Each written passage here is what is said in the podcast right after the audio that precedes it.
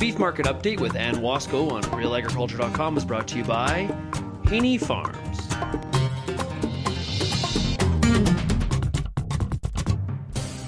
Joining us here on Real Agriculture now for another beef market update, we have Anne Wasko of Gateway Livestock. How are things out your way, Anne? Well, good, Calvin. It sounds like we're heading into this weekend uh, with some pretty warm weather expected for the for the deep southwest part of Saskatchewan. So that that's great for calving. And calving is underway at your place. Yes, it certainly is here, and I think a lot of areas uh, getting underway. So again, uh, uh, sometimes at this point of the year, cursing the weather, but uh, not today. well, speaking of this time of year, the first quarter of 2016 is is now done, and uh, it's really shaping up, looking like it's a return to uh, kind of pre 2014 cattle markets for producers in in Canada. Yeah, it's a. Uh, unfortunately, it's a reminder of what normal what normal is. So yeah, we've wrapped up Q1 and uh, 2016 is, is is nothing like 2014 and 15 that were really bull markets that just kept running through most of both of the years, um, and and that's not been the case. We've come into a bit of a spring spring market, but uh, as we as we head into April, it does look like uh, that's behind us. So one of the things I kind of wanted to point out, Kelvin, was you know we've had still lots of volatility on the futures markets, big ranges day to day, and that kind of thing, and I think that will continue to happen, but when you step back and look at the cash markets, the actual spot market, they've been pretty pretty narrow and t- in a very tight rating, trading range in the U.S. And so I just wanted to, you know, even with all this craziness in the futures market, the Fed market in the U.S., for example, has ranged has only ranged six dollars a hundred U.S. all year, from 133 to 139. So yes, this week they did trade to the low end of that range, but we've stayed in this very tight trading range for for 90 days now, which is after coming through 2015 pretty amazing. Now here in Alberta though, quite a different scenario. We've got a range unlike that $6 range in the US. We've got a $13 Canadian range. We've traded fed cattle so far this year from 164 to 177. Um, but again, that goes back to the big moves we've seen in the Canadian dollar. Remember, the low of the dollar was back in January at 68 cents and we've come through the high of the dollar at 77 cents this past month. So that's had a, certainly um, an impact on on that big range vis-a-vis what's happened in the U.S.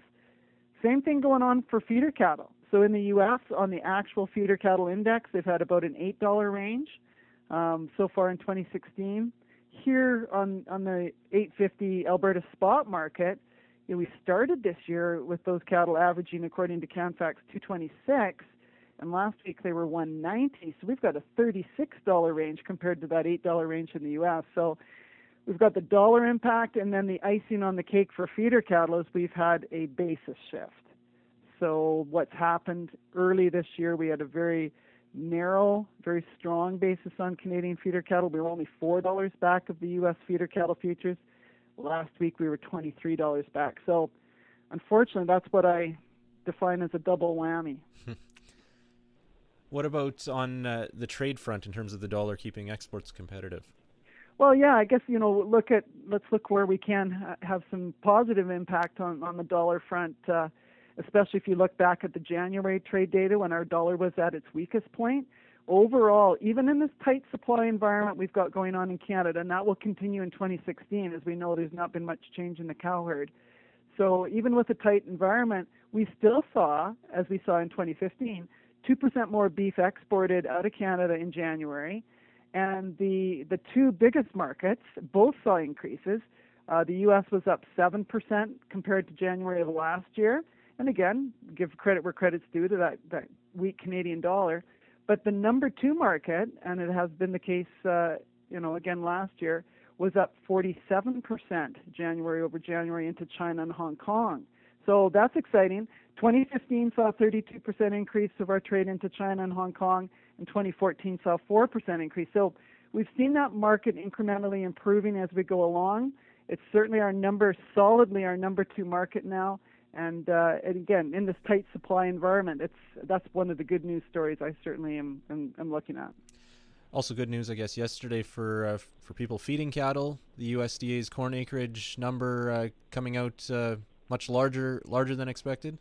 Yeah, it's that time of year, Calvin, where we get um, you know prospective plantings, and as we head into early seeding and, and weather conditions, as we head into seeding, we get all that kind of noise in the on the grain markets. But yesterday, 93.6 million acres in that prospective planting report, certainly well above the 89.9 expectations. So more acres at this point in time, whether you know aside, the the expectation is for certainly more acres to go to corn in the U.S. That has put pressure on corn prices, and anytime you've got weakness on feed, it tends to be pretty supportive or can be supportive. Again, it's early on, but supportive to feeder cattle prices.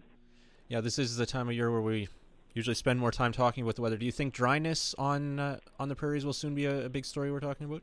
Well, it again, uh, the old timers will say April one's too early to talk about that, Yeah. but it is a concern. You know, we came out of 2015 in many areas, and really you can go right right across Western Canada and find um, lots of uh, regions and spots that are still, um, you know, feeling the effects of 2015's dry conditions. So, uh, and again, with the lack of moisture this winter in those parts, uh, certainly uh, top of mind for a lot that are that are looking at uh, those kinds of issues and of cattle to to graze and all the rest of it. So that will be and always is a topic uh, as we head into Q2, and you're going to hear more about that as we go over the next 90 days for sure. In the meantime, it is nice for calving, though.